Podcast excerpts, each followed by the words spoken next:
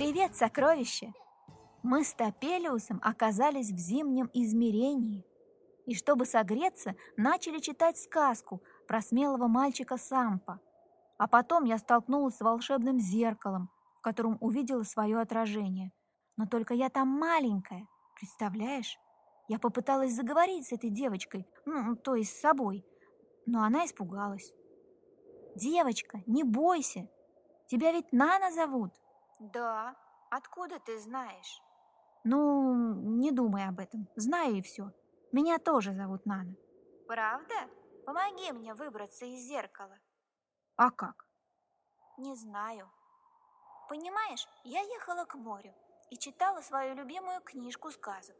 Потом поезд остановился, я вышла со всеми, оказалась в лесу, и чтобы мне не было страшно, стала читать сказку. Но она оказалась еще страшнее – и я ее не дочитала. А потом вообще потеряла книгу. И вот теперь почему-то я брожу здесь и ищу эту книжку и эту сказку. Ты читала сказку Топелиуса? Да, Топелиуса. Вот эту? Да. Почему она у тебя? Ну, не думай об этом. Я знаю, что нужно сделать. Мы дочитаем эту сказку. И я тоже ее не дочитала и оказалась здесь. Итак, вот, послушай. Сампа оказался на горе Растекаясь у страшного горного короля Хиси. Хиси объявил всем, что солнце больше не появится. Заревели медведи, завыли волки, и даже ледяные горы и каменные скалы содрогнулись от ужаса. А тролли и гномы стали прыгать и хлопать в ладоши. И снова над пустынной землей прогремел голос горного короля. «Знайте все, солнце погасло, солнце умерло. Все живое на земле будет теперь поклоняться мне, королю вечной зимы и вечной ночи». Тут уж сам полупаренок не мог выдержать. Он вышел из своего убежища и, задрав головы, крикнул — ты лжешь, горный король. Солнце не умерло. Я сам видел вчера на небе его гонцов. Солнце взойдет, и твоя борода растает, как только солнечные лучи покажутся над землей. Вот увидишь. Это была неслыханная дерзость. Горный король весь потемнел от гнева. Черные снежные тучи сошлись над его головой. «Кто ты такой?» «Как смеешь ты со мной спорить?» Страшным голосом спросил горный король. «Почему же мне не спорить с тобой, если ты говоришь неправду?» Сказал сам полупаренок. «А если ты хочешь знать, как меня зовут, изволь, я скажу тебе. Отец зовет меня Сампа, а мать...» Но горный король не дослушал его. «Для того, чтобы проглотить тебя, мне достаточно знать, как зовет тебя отец!» И забыв свой собственный закон, горный король протянул огромную ручищу, чтобы раздавить сам полопаренка. Но вдруг северное сияние померкло, и яркий красный луч ударил прямо в ледяное лицо горного короля. Горный король зажмурился и опустил руку. И тогда все увидели, что золотой край солнца стал медленно и торжественно подниматься над землей. Солнце осветило горные хребты, ущелья, снежные пустыни, заледеневшие сугробы, осветила всех гномов и троллей, всех больших и маленьких зверей и храброго сам полопаренка. Солнце весело смотрело всем в глаза, заглядывало во все сердца, и всем почему-то стало весело. Даже тролли и гномы, которые больше всех хотели, чтобы солнце умерло, и те вдруг обрадовались, когда оно взошло. Правда, они все время отворачивались от солнца, но это было одно притворство. И дело кончилось тем, что на радостях они стали кувыркаться и ходить вверх ногами. Даже горный король со страхом заметил, что у него самого оттаивает сердце. Но что было еще хуже, начала таять его борода, и скоро она быстрыми ручьями побежала по его снеговой шубе. Трудно сказать, сколько прошло времени с тех пор, как зашло солнце, никто об этом не думал, даже сам полупаренок. И вдруг он услышал, как за его спиной олень сказал своему детенышу. «Пойдем, сын мой, пора. Надо скоро уходить отсюда, пока волки не смеют нас тронуть». Тут и сам полупаренок вспомнил, какая опасность грозит ему, если он останется на растекайся хотя бы одну лишнюю минуту. Он поглядел по сторонам, Олени уже почти все ушли. И вдруг он увидел великолепного оленя с чудесными золотыми рогами. Недолго думая, сам полупаренок вскочил на него верхом, и они понеслись во весь дух вниз по крутому склону горы. В другое время золоторогий олень ни за что бы не позволил человеку сесть к себе на спину, но сейчас он не обратил на это никакого внимания. «А что это за топот слышен позади нас?» — спросил сам полупаренок, когда они были на середине горы. «Это тысячи медведей гонятся за нами, чтобы растерзать нас на куски», — ответил золоторогий олень. «Но не бойся, еще ни одному медведю не удавалось схватить меня за копыта». И он мчался через обрывы и пропасти, все вперед и вперед. «А кто это так громко пыхтит позади нас?» — спросил сам полупаренок, когда они были у самого подножья горы. «Это сто тысяч волков гонятся за нами, чтобы съесть нас живьем», — ответил золоторогий олень. «Но не бойся, еще не было на земле волка, который бы догнал меня». И он понесся так быстро, что его копыта едва касались земли. Что это за гром гремит позади нас?» — опять спросил сам полупаренок. «Может быть, это горы обвалились?» «Нет», ответил золоторогий олень, и каждая жилка у него задрожала. Это сам горный король шагает своими семимильными шагами вдогонку за нами. Теперь мы пропали, от него никто не может уйти. «Милый, дорогой золоторогий олень, давай спрячемся где-нибудь», — сказал сам полупаренок. «Нет», — ответил золоторогий олень, — «от горного короля нельзя спрятаться. Но если мы успеем добежать до озера, где стоит домик школьного учителя, мы спасены. Горный король не имеет власти над тем, кто сильнее его. «Да разве школьный учитель сильнее горного короля?» – удивился сам полупаренок. «Ведь горный король может раздавить его одним пальцем». «Это верно», – сказал золоторогий олень. «Но дело в том, что школьный учитель совсем не боится горного короля, поэтому он и сильнее его». Так мчись же, мой добрый золоторогий олень, скорее мчись по горам и долам, и когда мы вернемся домой, я накормлю тебя золотым овсом из серебряных яслей. Но золоторогого оленя не надо было просить, он и так бежал быстрее быстрого, не бежал, а летел. Вот уже показался домик учителя. Одним прыжком золоторогий олень перемахнул через ограду, ударом копыта открыл дверь и без сил упал на пороге. Едва только дверь захлопнулась, как горный король уже бушевал во дворе. Он так колотил по крыше, что казалось, весь домик сейчас разлетится в щепы. А учитель, как ни в чем не бывало, подошел к двери и спокойно спросил.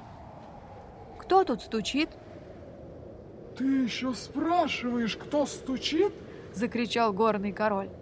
И от его страшного голоса затряслась земля, а домик пошатнулся. «Это я!» «Отворяй дверь горному королю! У тебя тут спрятался мальчишка, который посмел спорить со мной. Отдавай мне его, я его сейчас проглочу!»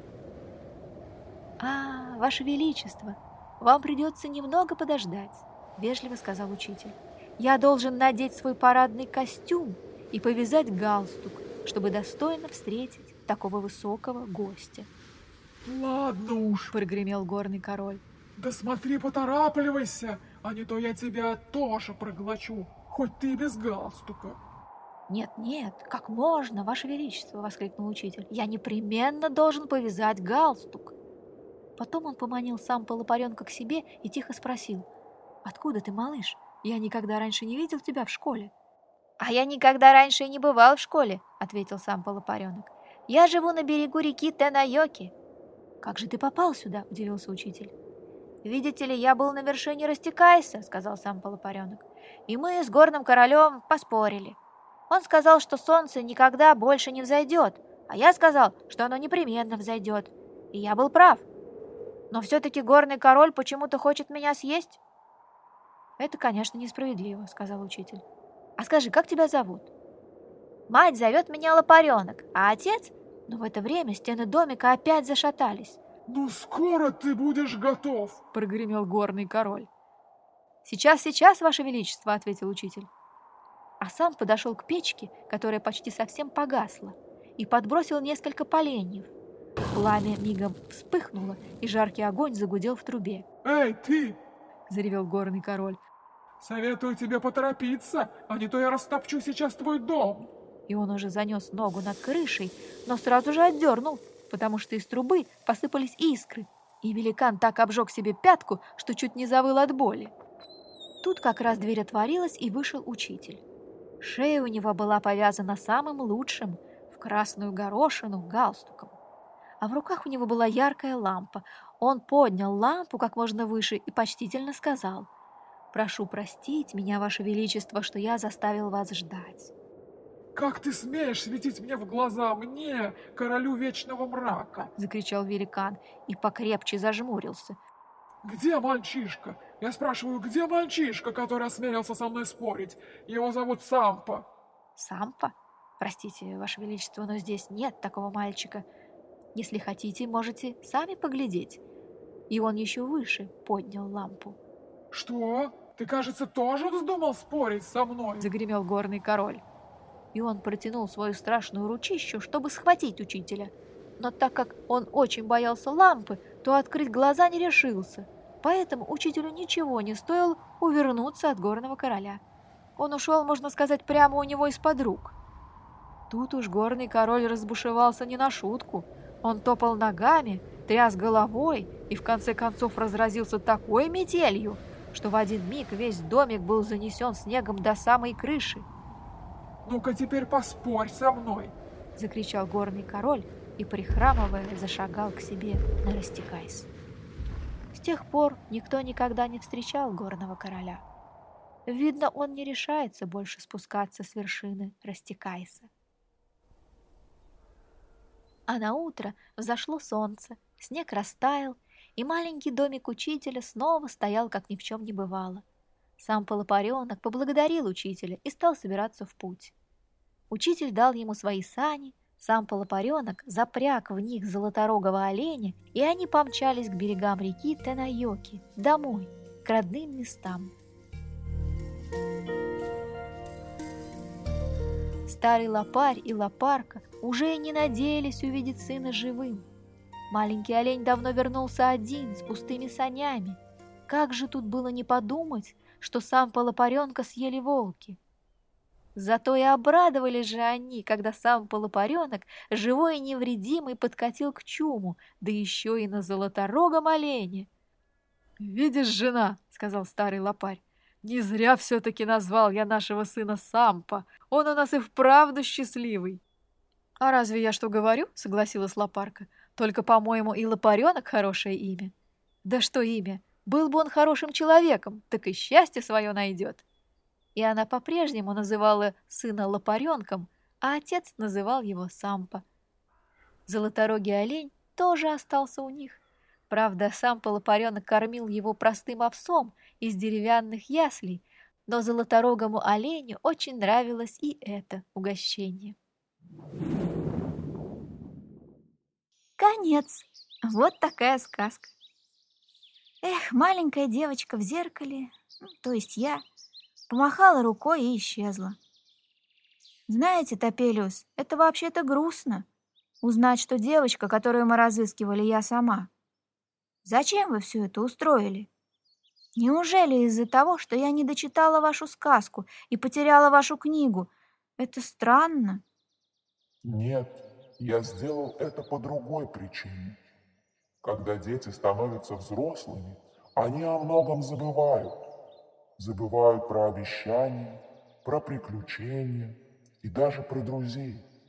Когда это происходит, что-то важное уходит из жизни, они будто что-то теряют и не могут найти. так и живут с потерей в душе. Найдя воспоминания, ты нашла свои детские впечатления. Думаете, для меня это важно? Это для всех важно. Но ты читаешь сказки, поэтому для тебя это важнее в пять раз. Так я могу оставить вашу книгу себе? Поиски закончены? Конечно, ведь это твой подарок. Да и сказки закончились. Ну нет, это только ваши сказки закончились. У меня в библиотеке их видимо-невидимо. Подведем итоги наших поисков. Девочка-потеряшка нашлась. Она вернула свои детские воспоминания и очень этому рада. Поэтому, сокровище, храни свои воспоминания. Они пригодятся тебе в будущем, в твоей взрослой жизни. Сезон сказок Топелиуса подошел к концу, но грустить нечего. Нас ждет новый сезон сказок. Пока! До следующего выпуска и нового приключения!